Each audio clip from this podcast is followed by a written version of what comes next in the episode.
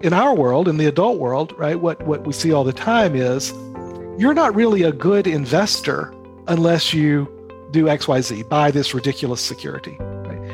You're not really a good citizen. You're not really a good Democrat or a good Republican unless you give money to this ridiculous candidate or vote for this ridiculous candidate. Right? Once you start looking for those kind of grammars that are that are really insults, you know, what are you? You know, a libtard or you know, what are you? Uh, you know, a, a, a Trump lover, right?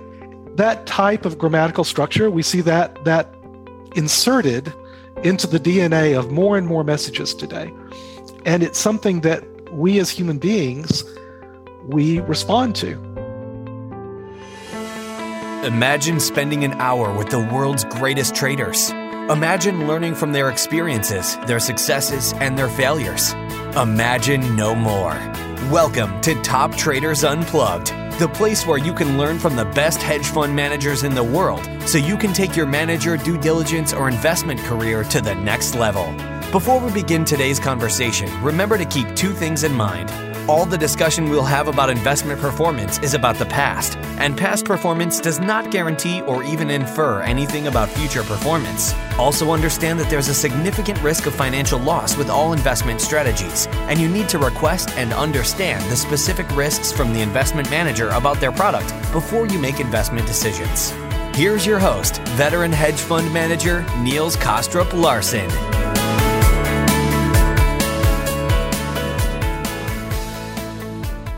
A new regime has emerged, perhaps even a new world order.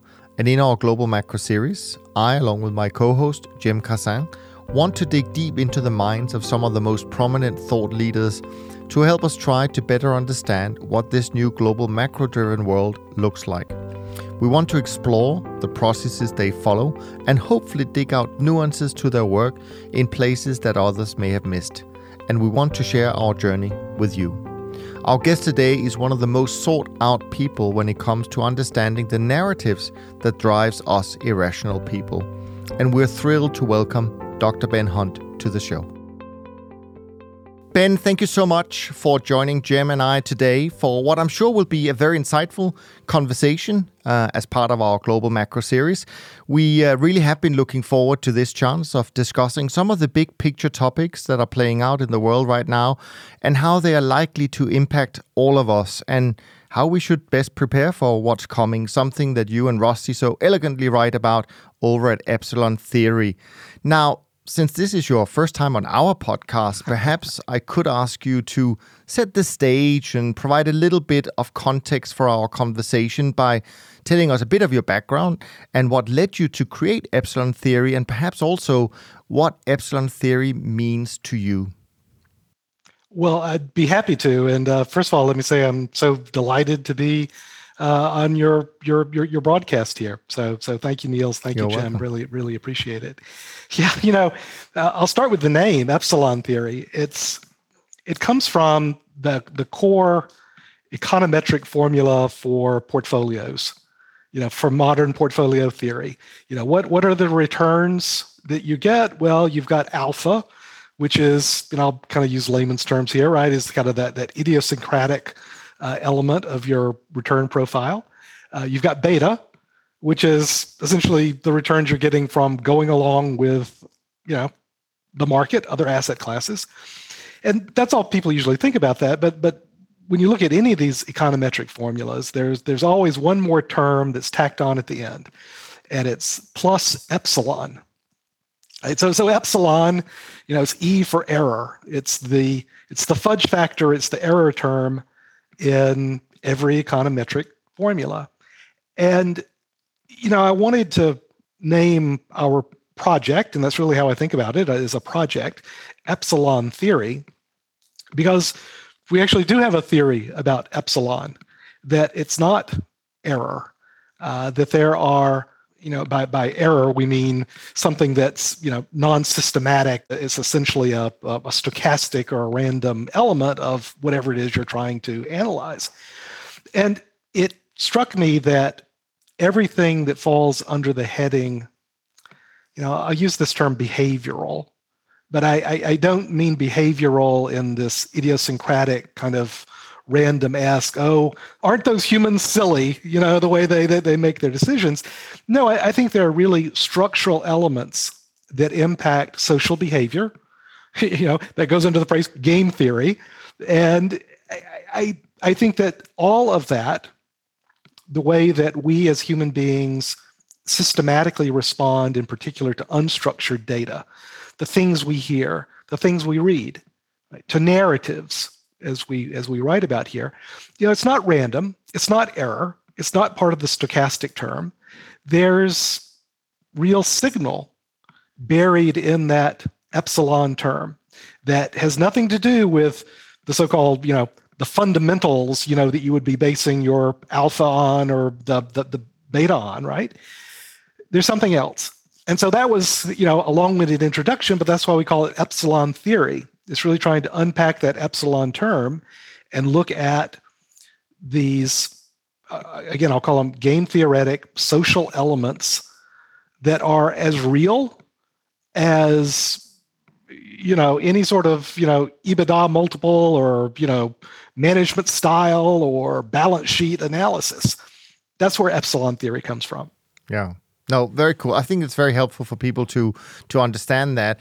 And I don't want to dwell too much about your background anyways because actually I think there are so many topics that Cem and I have prepared that we we uh, we really want to get going. Um, and of course you mentioned the word narrative and it is definitely the first uh, kind of major topic that we wanted to dig into and, and hopefully dig in uh, on a little bit of a deeper level um, because it is close to your heart and it's something that uh, as you say, it, a lot of people, it's um, probably not understood at all the importance of this. So, so my first, if I can kick it off, just is really just you know when did narrative in your opinion start to become kind of a dominant in the news flow because i think uh, for many people um, they may not have realized the power of narrative mm-hmm until during the recent COVID crisis, where we kind of started to question what is real, what is fake, and where you get this uh, feeling that whoever is running a particular topic, whether it's a virus or inflation or conflict in Europe, they might think that we, the people, we just can't handle the truth. Yeah, no doubt. No doubt. Well, you know, actually, this is kind of a good element to say, you know, I, I, I have been studying narrative for a professional career, 35 years. You know, I started it in uh, academia. So I got my PhD at Harvard. I was a political scientist of all oxymorons for, for, for 10 years. And there I was looking at the role of narrative in a political context. Uh, you know, what, what do governments say to people and how do they say it? Uh, and is there signal there? You know, again, unpacking that epsilon mm. theory.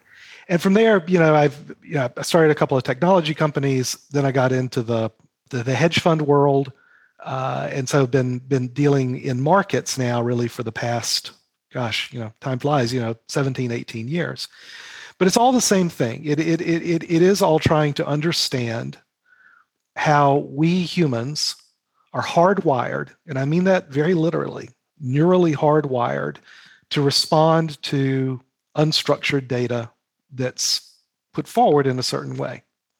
And you know your quick the quick answer to your question is, you know, when did this start? You know, it started with the advent of, of language and right. politics. Storytelling. You know, that, that, thousands and thousands of years yeah. ago. So th- that is what I mean about, you know, there is a physical basis, a neural basis to how we, the human animal, is hardwired to respond to these messages that we that, that we hear. In fact, you know, it's the success of our species again, I, I mean this in a in a in a very physical, scientific, literal sense. The the human species is technically a social animal, and like bees, like termites, like ants. It's no it's no coincidence, right, that four of the most successful species on Earth are technically social animals. And there are you know there are four or five characteristics of what it means to be a social animal, but the most important for our consideration is that any social animal is immersed in intraspecies communication. And it is the water in which we swim. Right, so this, you know, it's the old David Foster Wallace story. You did it in a graduation address where, you know, these two little fish or, or young fish are swimming along in the pond. They pass an, an older fish. The older fish says, "Yeah, morning, boys. How's the water?" And the young fish go, yeah, whatever, Gramps. yeah, that's great. And then they keep swimming on. And then one of the young fish looks to the other and says, well, what the hell is water? so, so that that is what unstructured data, that's what narrative is. It's the water in which we swim. So when you when you when you ask Niels, you know, when do people realize it? It's it's there has been, I think, a dramatic increase in what I would what I like to describe as the weaponization of narrative, mm. uh, the intentional. And it's it's weaponized in the same way that you would weaponize a virus. I mean, it's exactly the sort of gain of function work that you would want to do on a virus. You can do on a narrative, except you're looking at grammatical structures rather than uh, you know a DNA or an RNA structure. So when we think about narratives, we really are thinking about in these structural terms, and we're trying to analyze exactly the way you'd analyze, you know, the DNA of a microorganism. What is the DNA? What is the the, the structure of a narrative? The reason that we're all kind of seeing the water in which we swim a little more clearly today, I think is threefold. First, everyone's in on the act right so so the construction of narrative the intentional weaponization of narrative used to be something that was pretty much limited to politicians and to uh, advertising people. Those were the two areas where these these the, the intentional get weaponization shifting of grammatical structures to hit us hit us neurally it was really limit, limited to those those two areas. And that's been going on like say for thousands of years. Mm. today everyone's in on the act. I think one of the real drivers of that was the, the great financial crisis, 2008, where central bankers decided to take on narrative weaponization, you know, forward guidance, communication policy. And it was incredibly effective, just incredibly effective, beyond their wildest dreams. And that's what Bernanke says now, said, wow, you know, we, you know, we went through all our toolkit stuff, whether it was, you know, short-term interest rates, whether it's balance sheet uh, operations, you know, QE and the like. But the thing that really did everything for us was forward guidance and and using our words not as a true reflection of what we think, but using our words to try to create a behavioral response in investors. So you've got that. Everyone's in on the act. So every every CEO understands now that the the, the way for success is not operational uh, you know, getting another turn of leverage or some sort of operational improvement is can I create a narrative? Can I create a story that'll give me a better multiple on my stock? Right? Every CEO's in on this. Right? Every central banker's in on this. Every politician's in on this. Everyone gets the joke now, right? That you've got to create the narrative. That's one. Two is structural developments in technology and media practices. What do I mean by that? What I mean is, and I know we're we're we're broadcasting this, but I'm holding up my dopamine machine, my smartphone, for for our little camera here. Uh, you know, we have an always-on device that we willingly carry around with ourselves that broadcasts these messages to us 24/7. I'm addicted to it. I think most people who are going to listen to this are are again clinically biologically addicted to this. Third is the development, like I say, of, uh, of, of, media practices. And in particular, I mean the development of 24 7, always on, and here I'm making little quote signs in air, news channels, whether that's political news, you know, CNN, Fox, MSNBC, or um, business news, Bloomberg, uh, CNBC, all the, you know, the competitors here.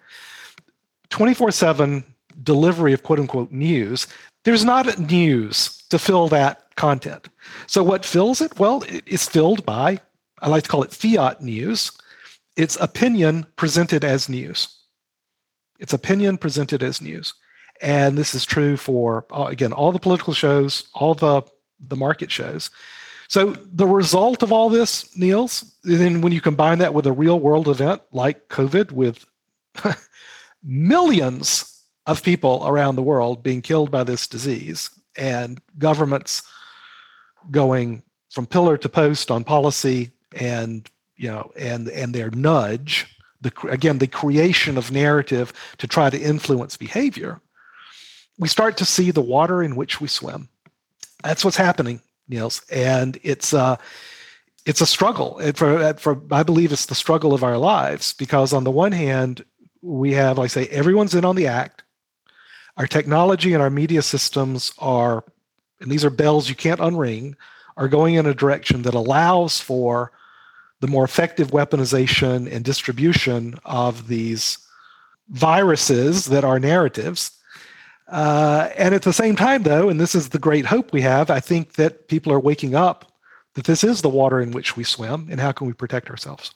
Yeah, and I guess also there's the, the, danger that, for example, if a policymaker like a central bank has a certain narrative that they are obviously putting forward, as, as you rightly said, I guess you also have the danger at some point it's going to be the narrative driving the policy because they can't get you know they can't do something that doesn't is not supported within their own narrative. They create kind of a trap for themselves to some extent especially if they need to pivot from one from one narrative to another. Um, so there there are danger signs all over. I imagine. Yeah, look, it's I used to be. I'll use a phrase again from from, from economics. You know, I, I used to be a weak form narrativist. and meaning that oh you know you know narratives are important kind of in the short term but you know in the long term it's the real world and its fundamentals that drive the ship right that that, that carry the day. And then I became a semi-strong form narrativist, uh, meaning that well, you know what, those narratives, well, they can they can you know make an influence for longer than I thought, but I'm sure that fundamentals and the real world will eventually you know carry through. I got to tell you, Niels, at, at this point, I am now a strong form narrativist. I think it's narratives all the way down. I I I, I am. I've stopped being surprised at the ability for real world to be shaped by narrative construction and weaponization, as described earlier. And I've come now just to, uh, to to think that that is, in fact, you know, the reality of our lives. That any real world event, our behaviors will be driven much more by the way we interpret that. And our interpretation is, again, I think, biologically impacted by the filters the the the narrative filters that we see the real world through that's what determines our behaviors not the real world shock or event itself. Ben i have yeah. i have an interesting kind of add on there. You know narrative is is always important right? How we interact um, you know can be for cooperation when it can be for competition right? And you, yep. you talk about this quite a bit the flock versus the pack um, et cetera. Um, and the reality is, technology, we're always advancing technologically. That's more of an accelerant to all of these trends and always has been, right? So the real question is what has made us move more towards a nudging state, that that narrative is more uh, geared towards uh, affecting the other person in a way for competitive advantage, right? What has led us more to this, um, this nudging competitive state. You know, I, obviously yeah. inequality, I think, has played a, a decent role in that. I'd, I'd, like to hear kind of your thoughts on what has made us so susceptible to this nudging state and what is forcing us in this direction um, as we move forward. Uh, yeah, it it's grown and it's become more of an issue because it works. So um, we all think we're largely immune, I think, to being nudged. And the fact of it is, again, we we're we're so hardwired that uh, we we can't help ourselves. And again, this this this what I'm describing is a neural, you know, uh, strength and Achilles heel for the human animal. What I think is happening is that uh, there are two, I believe, I'll call them grammars of narrative. So, you know, two weaponization programs, if you will, uh, that that I think have grown enormously over the past, well, certainly over the last ten years, but but even in just in the last four or five years, we can see a real increase in the use of these two narrative grammars, and. and it, again, I, I really do mean it's like the weaponization of a, of, of a virus and the, the intentional insertion of certain phrases and uh, uh, ways of organizing a thought. You know, it's what it's what Socrates would have called, you know, sophistry. Right. So so you know, you're asking, you know, why are we so susceptible to it? We've always been susceptible to it. But what's changed today, and I really is, believe is the big driver, is the carrying around of our little dopamine mm. machines mm. Uh, that we willingly take in these messages now 24 7. It's the last thing I look at when I go to bed. It's the first thing I look at in the morning. I can't be more than 30 seconds without looking at the little machine that, that, that, that gives these messages to me. So, you know, what are these two kind of grammars that I think have really now crowd out so much of our other thoughts so that we are, again, biologically moved towards uh, behaviors that are amenable to the nudgers, whether that's a company, whether that's a government, whatever the nudger might be, right? And the, the, the two narrative grammars I think are most important here, one I'll call is tribal, and the other I'll call is transactional. So when you kind of break down the messages that we are immersed in on a day-to-day basis, what we find is that so many of the messages, again, that we willingly take on, fall into one of these two grammars, tribal or transactional. The, the transactional narratives, I think, are uh, you know more straightforward. They're basically people asking you for a transaction, right? So you know, give us money, right? Give us your vote. Uh, and what what the sophistication of these transactional narratives, though, is that many of them are now geared towards what's called a we call a, a negging grammar. Now, negging is is a, you know something that I didn't know until one of my you know tween-age daughters you know taught me about this. But when you neg somebody, you insult them, uh, but you insult them in a way to that that could be interpreted as a compliment if you do the transaction that the negging person is is is asking for. So you could be you know you'd look pretty if you cut your hair, right? That's kind of the classic tween version of of of, of a neg. In our world, in the adult world, right? What what we see all the time is you're not really a good investor unless you do XYZ, buy this ridiculous security Right? You're not really a good citizen. You're not really a good Democrat or a good Republican unless you give money to this ridiculous candidate or vote for this ridiculous candidate. Right? Once you start looking for those kind of grammars that are that are really insults, you know, what are you? You know, a libtard or you know, what are you? A, you know, a, a, a Trump lover, right? That type of grammatical structure, we see that that inserted into the DNA of more and more messages today and it's something that we as human beings we respond to uh, we respond very heavily now, now you know sometimes it's an insult sometimes it's just oh i'm going to pay attention to you right? That that's that, that that's part of this transaction. I'll pay attention to you if you like my tweet or if you you know give money to this or you vote for that right? These are all versions of the theme the transactional narratives. And once you start looking for it it's the water in which we swim. Let me just describe briefly the tribal narratives that, that, that you see all the time. Now, there are two variations on this theme, right? The one that we write a lot about is what we call a, a mirroring tribal narrative. And what that is basically asking you is to look at yourself as a crowd, right? Not to look at your own opinion, but to look at the crowd that is gathered here. Whether that's looking at a TV show, whether that's listening to someone speak, it's a focus on the crowd watching the crowd. So, quick example any Donald Trump speech, because he's a master at this, he's really good at this, right? So, in every Donald Trump speech, one of the first things he'll say at the beginning of the speech is he will call the attention of the crowd to the crowd itself. Oh man, it's the biggest crowd that's ever been in this auditorium. We had a mile, three miles long looking to get in here, right? It's entirely intentional. In the middle of his speech, he will stop whatever he's doing and he will again call attention of the crowd to the crowd itself. Oh, wonder if my, yeah, it's the same thing. And at the end, it's the last thing he says. He calls attention of the crowd to the crowd itself. Again, entirely intentional. And we are hardwired then to respond, it's very rational, to respond as if we actually believe what the crowd is hearing.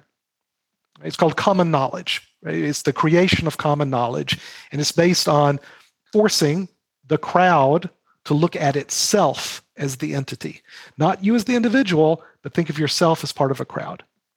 So that's one of these tribal narratives. And again, once you look, once you start looking for it, or the New York Times will say, experts say, right? You know, so you're part of the crowd that is now listening to the expert tell you what truth with a capital T is. Right? So all of those kind of, of grammatical constructions are intentionally done and designed within this, this, this tribal narrative. The other kind of tribal narrative is uh, we'll call it a, not mirroring but othering, right? And that's the more kind of traditional one where you create the other with the capital O, and you have a structure where you have a, a set of, of beliefs or statements that you know any reasonable person could say but then you you use that as basically your shield by which you increasingly do more and more you know aggressively aggressively aggressive right? So it's more and uh, you know untruthful statements about the other side which as you go forward ends up being a disobedience collar you know for anybody who's who's part of that so again what i'm saying is this is all intentionally done it's all the weaponization of narratives. You see it in uh, politics, certainly. You also see it in markets all the time. And it, it crowds out, it crowds out everything. Cem, you know, to your question, you know, why is it happening so much now? It's because it works. We willingly take it on. And, um, you know, it's it, it it is truly our world.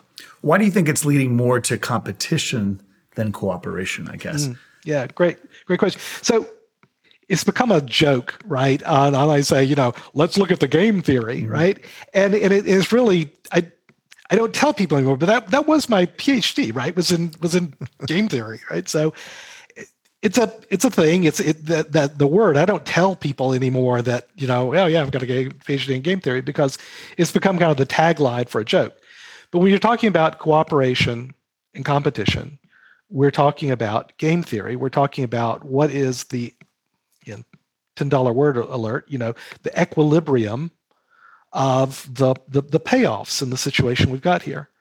So basically put, right, both the transactional narratives that I'm describing have an equilibrium where, you know, you give the message bearer, the missionary as we call it, you make the transaction, right? That's the equilibrium.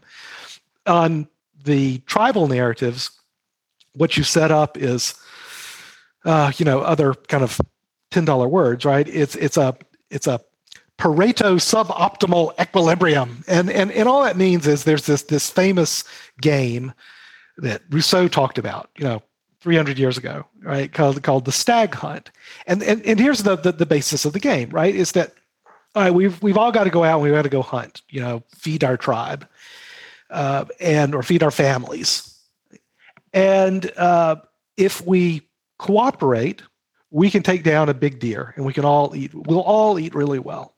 On the other hand, if even one person goes out and says, eh, "I'm not going to go out and try to hunt the, the big deer. I'm going to I'm going to bag a rabbit today," right? They'll get the rabbit, and you know they'll eat fine, not as well as if they had a you know chunk of the big stag that they took down, but they'll be fine. But everyone else who went out, you know, trying to hunt for that stag, they got they got nothing. They got neither rabbit nor stag. So it turns out that the everyone gets together and goes out and hunts for the big stag. That is an, an equilibrium, right? It, once you get there, you stay there. You stay there. But once one person defects, once one person gets out, then the new equilibrium is, oh, screw this, I got to go hunt for a rabbit. Everybody hunts for a rabbit. And so this is where we are. It's it's the the it, both of those are equilibrium, meaning they're stable. Once you get there, they you stick there. But what we've I think we've we've had today is this intentional again moving towards the the the, the rabbit hunting, right? Because if I'm a political entrepreneur and I'm trying to achieve something, break into a system where I'm currently on the outside, I don't like that stable stag hunt equilibrium. I want to try to break it up. And all I have to do to break it up is get one of the players to defect and go hunt for rabbits to to to, to do their own thing. And then everybody's going to do it. So it's it's stable, and what I, and the reason that's important, right, is this is not a mean reverting phenomenon like we often see in markets, right? It's, it's not like oh, you know, price goes up, price goes down, but it reverts to some mean. Now, what we mean by an equilibrium is once you get there, you stick and it creates an enormous external shock to get you out of that equilibrium. And that's where I think we are.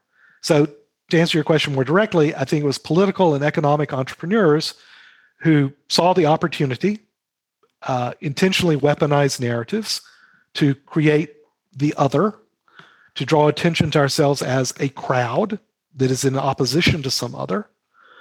And you create the, the, the, the rabbit hunting equilibrium. And once you're there, it's perfectly rational. Everybody's got to do it.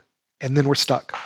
I wonder how much of this is because we simply have more the other, that there's just more inequality, not just inequality based on on um, socioeconomic, but generationally. Um, we also uh, are divided very much by the baby boomers and the haves and millennials on down and the have nots.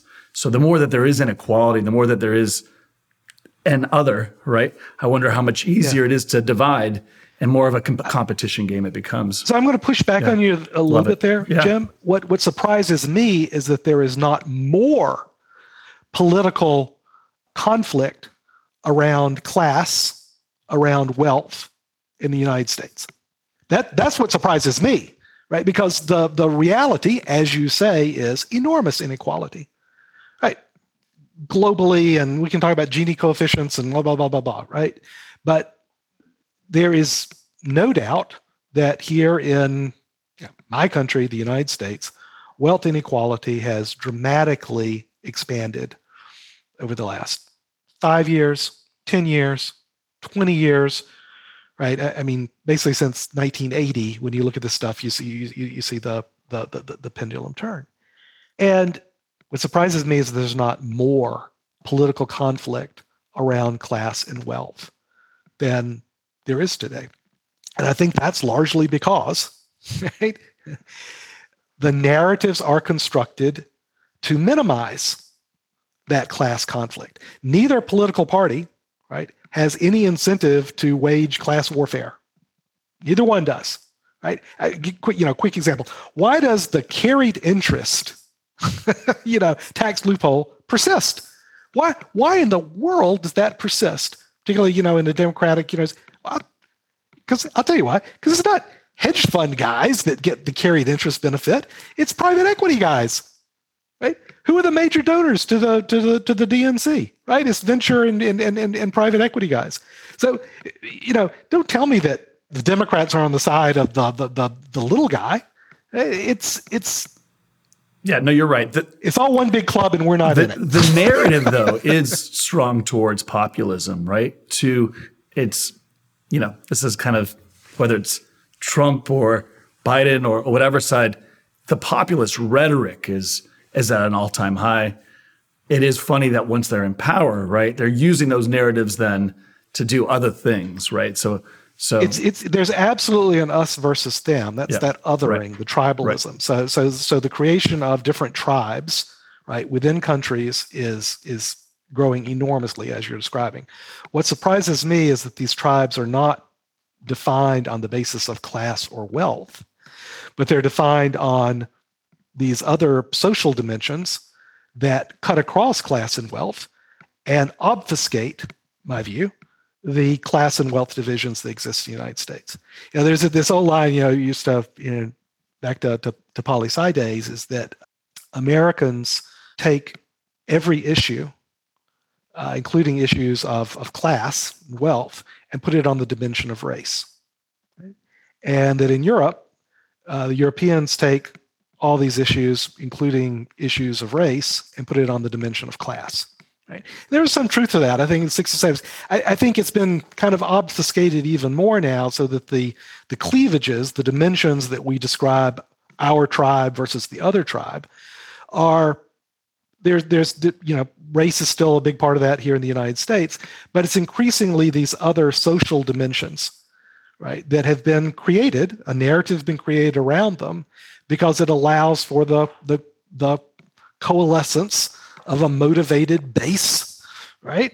That again obfuscates my view the real dividing issue, which is I couldn't agree more. I think of it as two uh, trends. You have this secular trend, right? uh, since the 60s, 70s, 80s of you know women coming into the workforce, uh, you know, new immigration and and African Americans having more uh, you know, uh, of a role in the economy. Um, that's secular, right? That's been happening. You know, we continue to advance, right? The, the you know bends towards justice, right? But you have this cyclical effect, right, which is probably even stronger during this 40 year period, which is monetary policy driven supply side economics, where all the money is going to the top. And ultimately, the great, uh, the people who have benefited the, the, the least from this are white males, right? You know, and that cohort has been hurt by both, uh, by women coming into the workforce, uh, more kind of broad, different types of people in the workforce. But most importantly, they've been hurt by the inequality that's been driven by class. And I agree with you that, that during this period, we've been able to divert people's eyes from the class part and really shift it to um, the more secular trend. Meanwhile, African American men are not doing any better than they really were 40 years ago. They're not doing worse, maybe, but they're looking at uh, you know at one another and saying, "Hey, why are we still here? Like, where's the progress?" Right? Um, and so it's easy for both to point the fingers at each other and to rival up, rival up the the lower classes against one another in, in that scenario. Um, so anyway, I c- couldn't agree with you more. Well, Joe, you know, you used a phrase there. You know, you talked about you know bending towards justice, and uh, obviously that's part of the, the the longer quote by Martin Luther King Jr., where he said that the the arc of the moral universe is long, but it bends towards justice. And my response is, does it really? yeah, I would like to believe it does. I would love to believe it does. And yet, I believe also that the arc, the story arc of the moral universe, I think it is beset on all sides by the tyrannies of evil men. you know, a line from Pulp Fiction, it's supposedly a biblical quote. It's actually not, but it's okay. It's still a really good quote. And I, I think that the struggle of our lifetime, right, is to defend the arc of the moral universe. I think it is to see with clear eyes the way in which the arc of the moral universe is being nudged and shifted in ways that are not going towards justice, but are going towards the political or economic vantage of the nudger. And then with full hearts to uh, to, to, to resist that as individuals, right, from the bottom up, to, to, to maintain that sort of critical distance between our own hearts and what we are told is required to you know be in our own self-interest. And I, I keep coming back to this a bit about being hardwired and and i i think that that recognizing that is seeing the water in which we swim. It's the sine qua non right? If we can just if we can do that as individuals then there's a chance. I think we got a shot at it right at, at connecting it and and you know one of the, the, the examples i like to use uh, it's is actually the most popular thing we ever wrote on epsilon theory, and it's it's it's about it's called uh, Gell-Mann amnesia, and it comes from a, a Michael Crichton speech story. So, so Michael Crichton, if you recall, you know, he wrote originally the Andromeda Strain, and then he went, he basically invented the the techno thriller, right? Jurassic Park, all of all of those books. Those were, you know, Westworld. These these these are all Michael Crichton uh, books originally. So he got into uh, Hollywood, into movies, and uh, he was friends with lots of interesting people. One of whom was the physicist Murray Gell-Mann, who you know famously discovered or at least named the quark. So um, uh, Crichton was giving a speech one day. He said, "Look, I," he was talking about media, and he said, "Yeah, I, I, Uh, what I'm really surprised about, I, have decided to call it the Gell-Mann amnesia because with my friend Murray, you know, the the discoverer of quark, we were talking and we we we thought about this one day. But it's the the the fact that we will read the newspaper, listen, you know, that was his example. This was a lot of years ago, listen to a report on TV. And it will be about something we know a lot about, right? For, you know, he said, I'm in Hollywood, so it'll, I'll, read an article about what's happening at this studio or what's happening with this movie. And I'll read it, and I know a lot about the subject, and I'll go, oh my God, this article is they've got it completely wrong.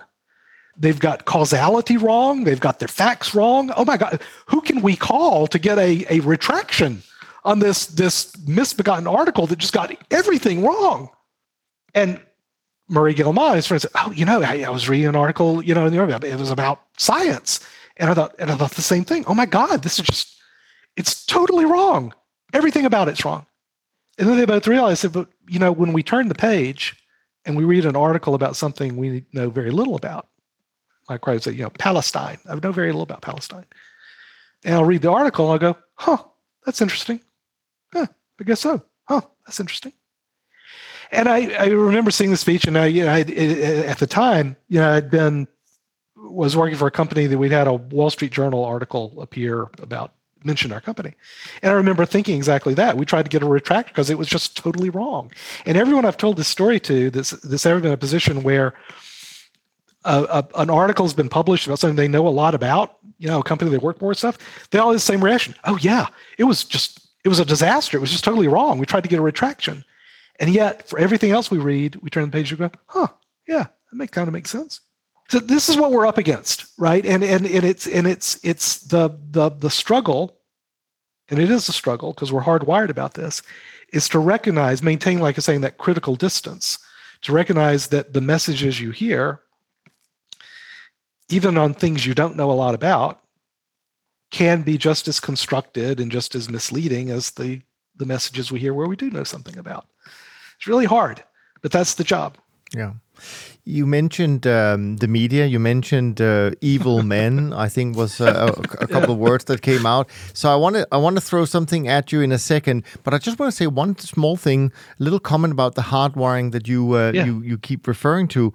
Um, I remember eight years ago when I started the podcast. One of the things that I don't know where it came from, etc. But one of the things that we talked about back then was the reason why podcasting was likely to become very, very popular is the fact that we as humans are hardwired for stories, right? That's, you know, as babies, you know, parents start t- telling us stories. So, so I completely uh, buy buy into this uh, hardwiring. I think there's definitely. Uh, uh, something that is so easy to to see in just how we grow up. But let me try this thing about the evil men and the media because, and I don't know if I really have a question in here or, or just wanted to hear your thoughts on it, but but but this is interesting because again, as I said in in in, in, in earlier, is that to me I feel that this sort of um, the power of the narrative is is kind of relatively new. At least uh, I feel it as as as being relatively new uh, to some extent. As you said, it's probably maybe 15 years ago where we really start seeing it.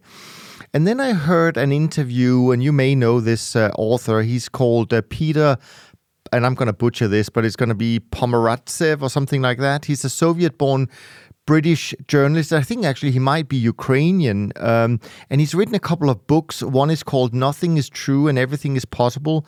And the other one is It's Not Propaganda. I think Adventures in the War uh, Against Reality. And anyway, what he described in that interview was that the way Putin here's the evil men coming into the picture. The way Putin came to power was really by taking over the control of the media. And I imagine, therefore, controlling the narrative in the media.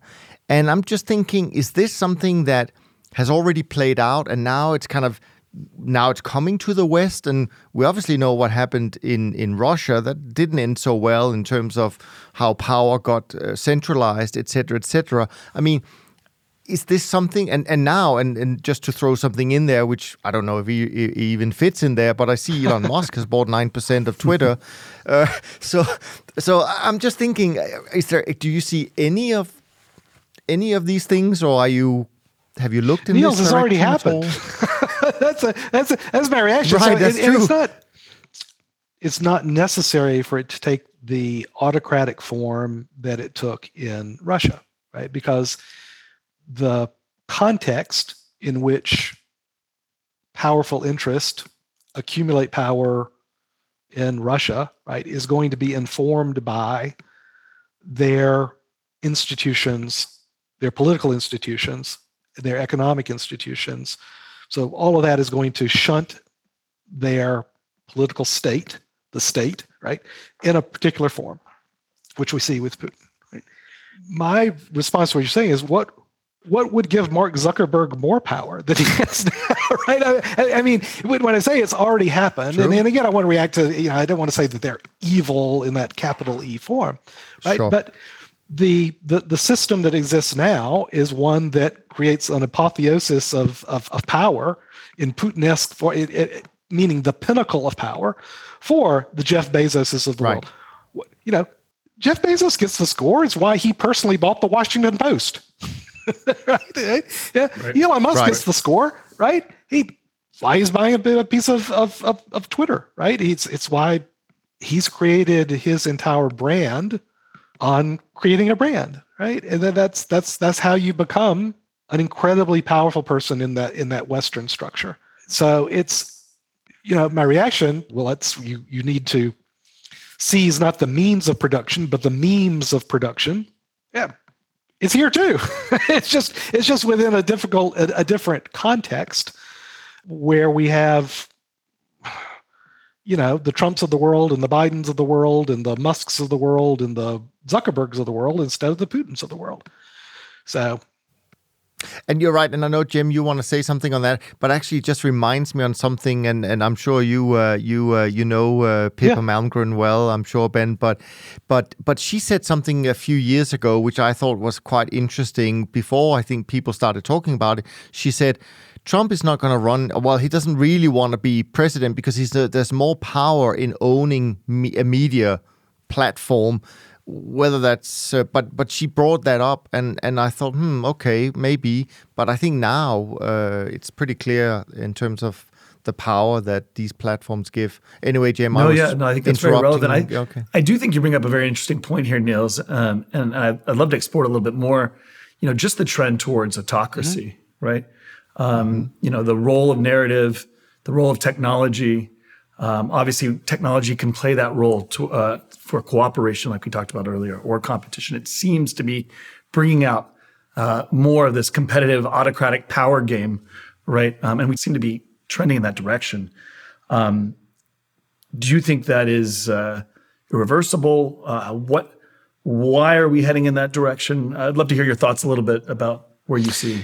Yeah, well, this is what I mean by not being a mean reverting phenomenon. The, the way I'd, I'd rather talk about, it, I think we're moving more and more towards this I like to call the nudging state and the nudging oligarchy. Right. The the because our, our, our system then allows for and they're enormously positive and self-fulfilling and non-mean reverting advantages for oligarchy in our system. Anyway, so it's a long conversation, but but the, the basic idea is, is that political power accrues in our system to uh, oligarchic or power of capital. Right? You know, whether that's in speech, political speech, it allows you to buy a newspaper, right? It allows you to contribute to the uh, the messaging around specific political campaigns that are um, amicable to your to, to your goals, the preservation of, of, of your power. And it all comes down to what the, the, the currency today, the currency we spend and that we try to accumulate and that can be spent for political power or for money, right, is that currency of, of, of narrative, right? Of, of owning one of the megaphones that we voluntarily, again, I'm holding up my, my, my dopamine machine, my smartphone, that we voluntarily allow to be broadcast at us 24 7. So it's it's not autocracy in the sense that someone is forcing us to listen to the message, right? We do it willingly.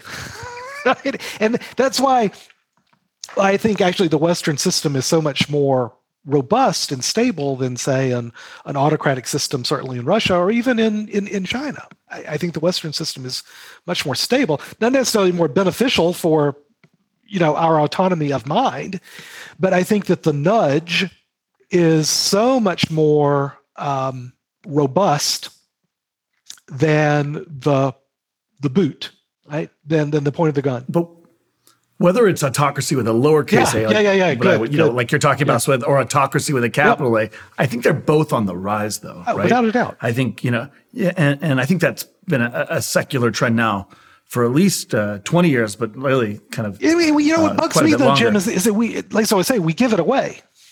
We give it, we give it away, and and and what it is, I think, is is our autonomy of mind, and that's what I think we have to try to reclaim.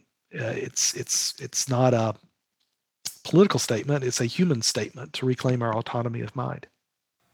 I, I don't want to sound fatalistic, but but I mean, we live in a competitive world, right? Survival of the fittest is the natural state of things, um, and I wonder, you know, if the Western liberal democracy, quote unquote, experiment right, is really just that. You know, our, our founding fathers created a elaborate structure, right, of checks and balances because they knew, uh, you know, as a republic, if you can keep it, right, um, and uh, and I fear that, you know, the entropy of of of all things, you know, we're seeing that here in our in our across both, uh, you know, the power of, uh, you know, money, uh, the power of politics, yeah. all of this is now really, um, you know, the cracks have have widened to a point where where it's a gusher, and and and it's it's hard for us to put rules in place to govern the nudging state or uh, and any other uh, type of power. So again, I, I want to bring a more positive tone, but how do we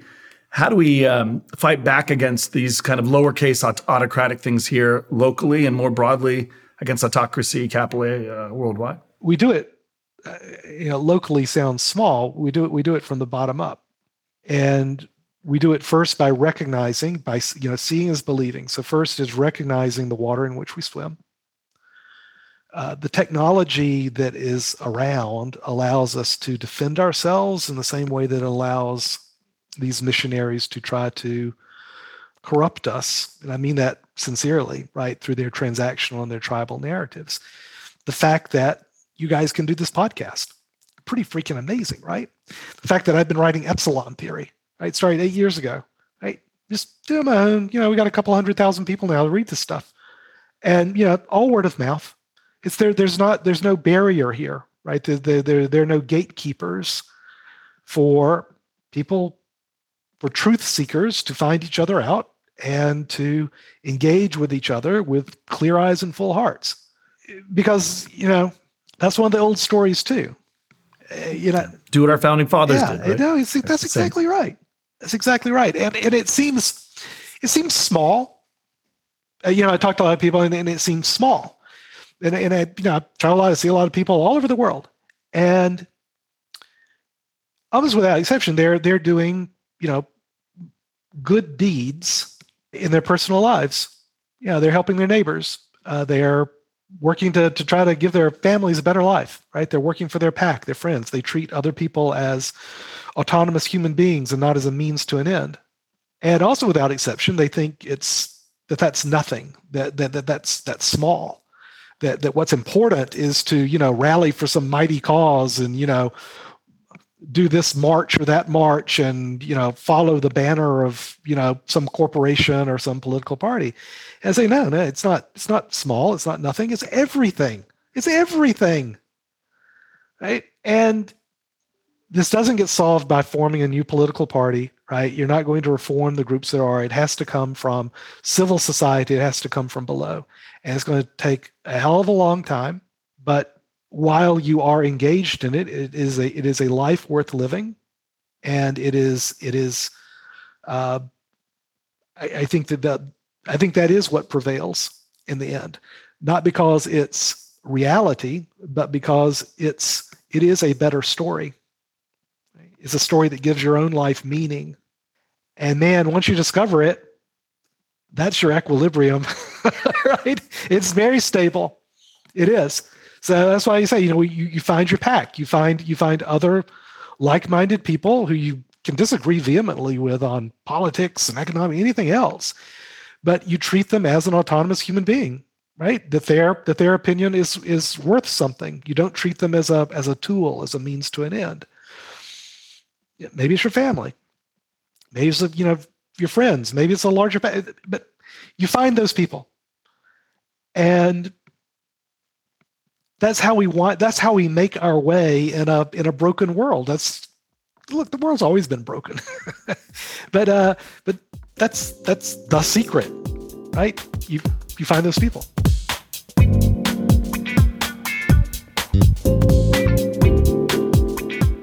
You know and speaking of community um you know there's a growing kind of millennial on down community that is really has at its core uh, i'm going to shift gears a little bit here but currency right? Fiat and crypto at its core.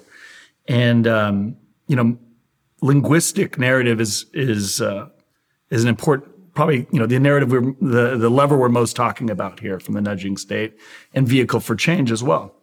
But um, you know fiat mon- fiat money is probably the most powerful tool in the nudging state's toolbox right? Um, and you know in this context what do you see as crypto as well as blockchain you know general ledger's role in the coming decades uh, you know it could in theory be the thing that liberates, you know, masses from kind of it, it inserts a, a, bit of fairness, right? Um, you know, how, what are your views on crypto, and then uh, you know, how do you see it uh, potentially freeing some of us from you know the nudging power of the state and recapturing some yeah. of the power? I think that the the state exists for uh, creating money. That's that's the reason that the state exists. And so that if you play on that field, if you make war on that battlefield of money, uh, you will lose. And what I lose, what I mean by lose, is not that you know Bitcoin gets banned or something like that. No, it's it. You become co-opted. Uh, Caesar takes what is rendered to Caesar, and that realm of money, because of its existential importance to the state, will be co-opted and monitored and controlled by the state. And it's you know already happening today. It's it's it's the difference between bitcoin and the way that it's turned into just another table at the wall street casino so when you have the two most powerful nudgers in the world the united states government and wall street both focused not on banning bitcoin right but on neutering Bitcoin to turning it into another instrument of the nudging oligarchy and the nudging state. That that's I, I think it is incontrovertible. That is where we are going. I would go further and say that's where we are. It's done. It's done. Right. It's all. It's so it's and and that makes me um, it makes me sad because there is, I have no better word for it, but an entrepreneurial energy, an energy of autonomy within the broader crypto community, which is the most important thing that's happening in the world today.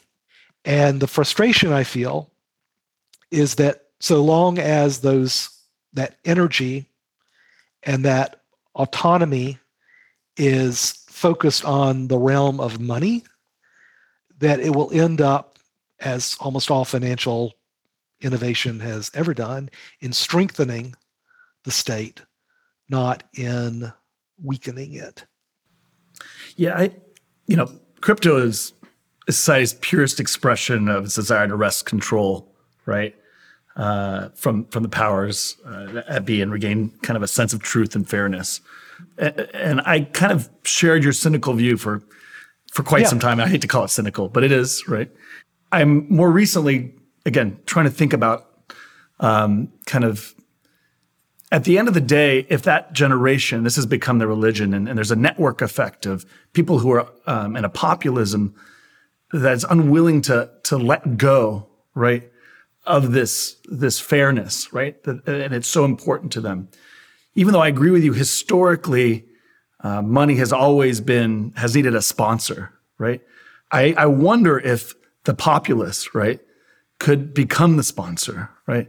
This sheer populism and and because the zeitgeist has become uh, so fervent, and particularly upon a generation that is now growing into power in the years to come, um, if it might end up being the tool ultimately that does move us away from autocracy, that allows, um, you know, and, and, it may end up hurting the West and America, you know, because it loses its exorbitant privilege, yep. right? In some ways. Yep.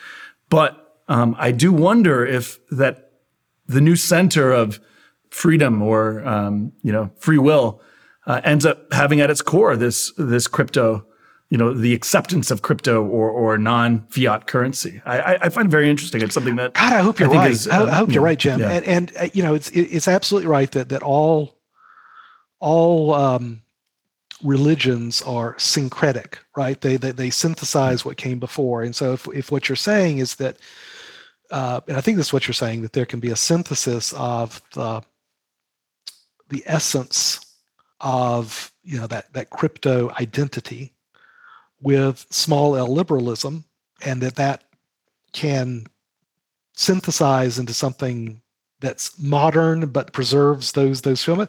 God, I hope you're right. Now, I'm going to say and, not but. I'm going to say and, right? Because you know, and is such a much better word than but.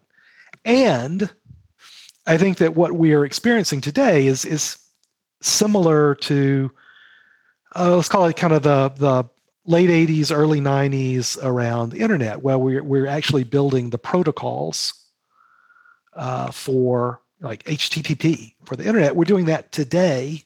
And, I, and I hate to make it small by calling it Web 3 or something like that. But what I, what I really mean is what are the protocols on which we're going to build our societal uh, pipes and networking for the next 50 years? And, and I think we are at that stage where we're we're able to build protocols. And my concern is that the protocols as they are being built are focused on what I like to call the speculation layer, a monetizable and inherently monetary aspect of an underlying protocol for human behavior.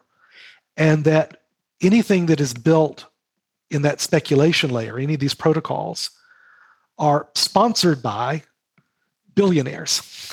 right? So, so we're going to end up with the billionaires protocol for this synthesis, this syncretic, you know, faith that I, I agree with you. I think could could be coming out going forward.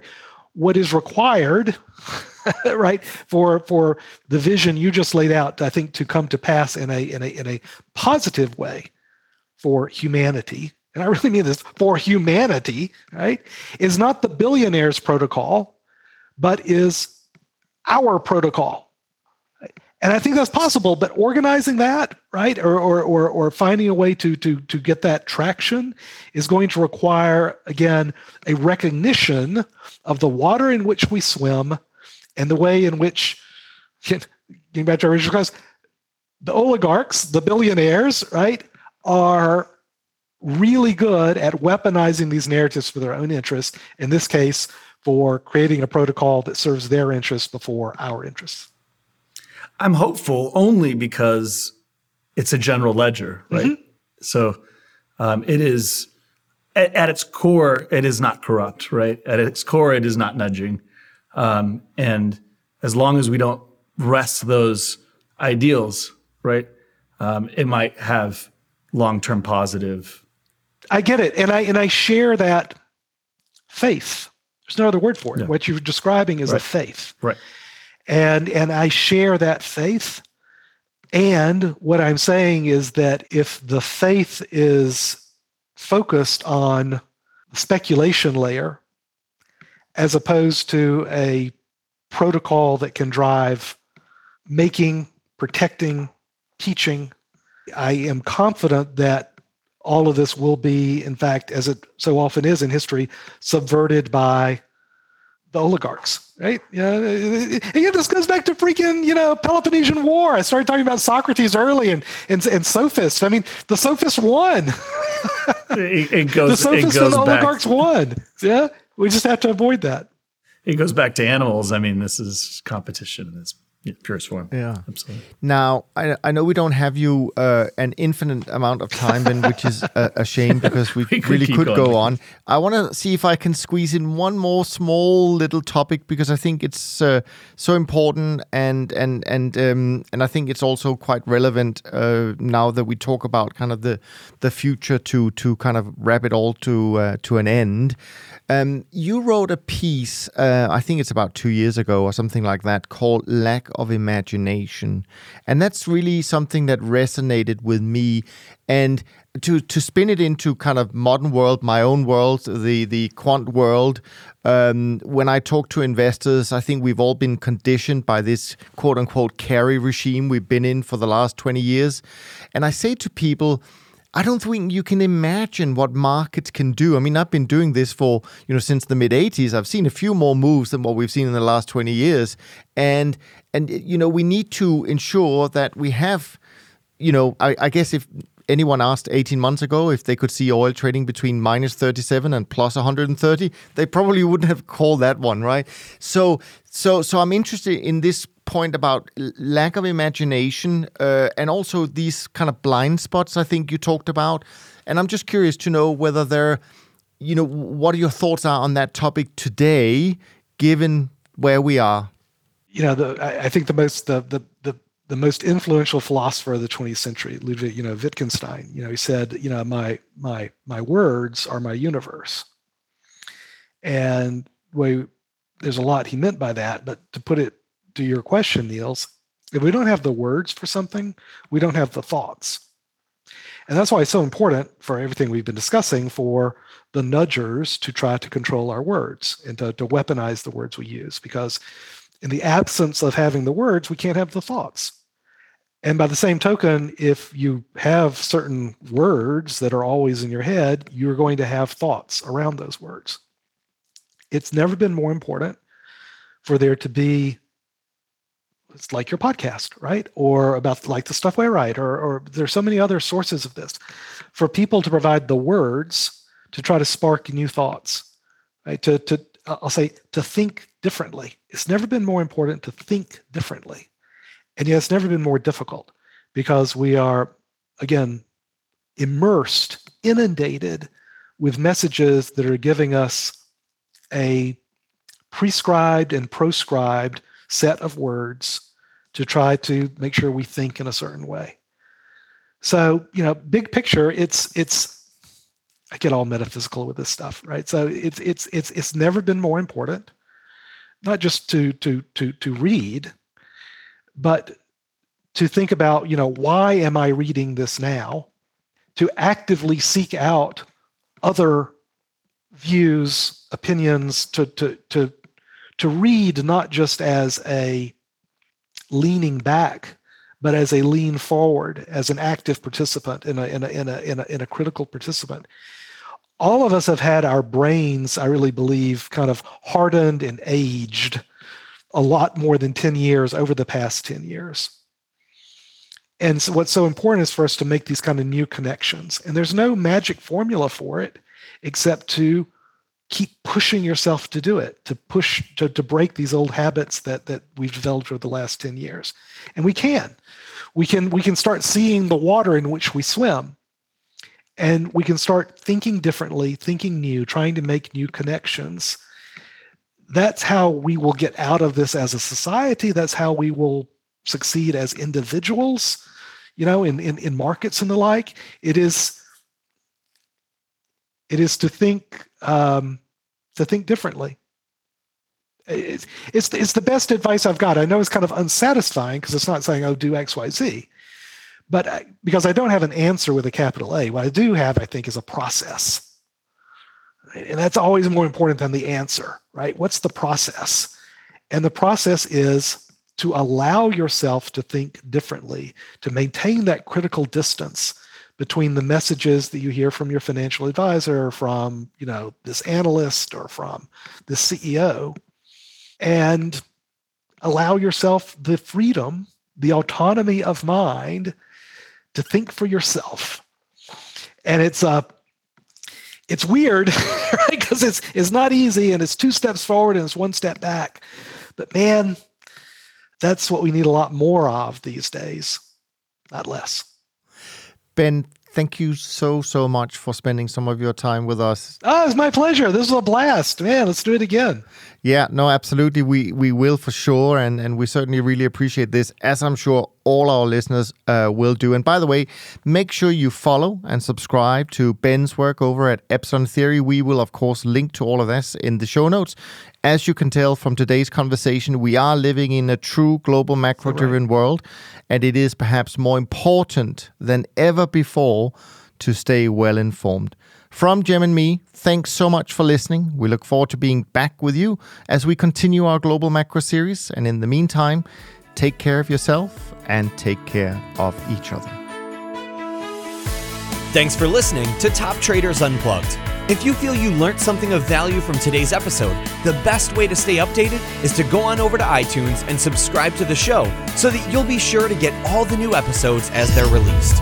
We have some amazing guests lined up for you, and to ensure our show continues to grow, please leave us an honest rating and review in iTunes. It only takes a minute, and it's the best way to show us you love the podcast. We'll see you next time on Top Traders Unplugged.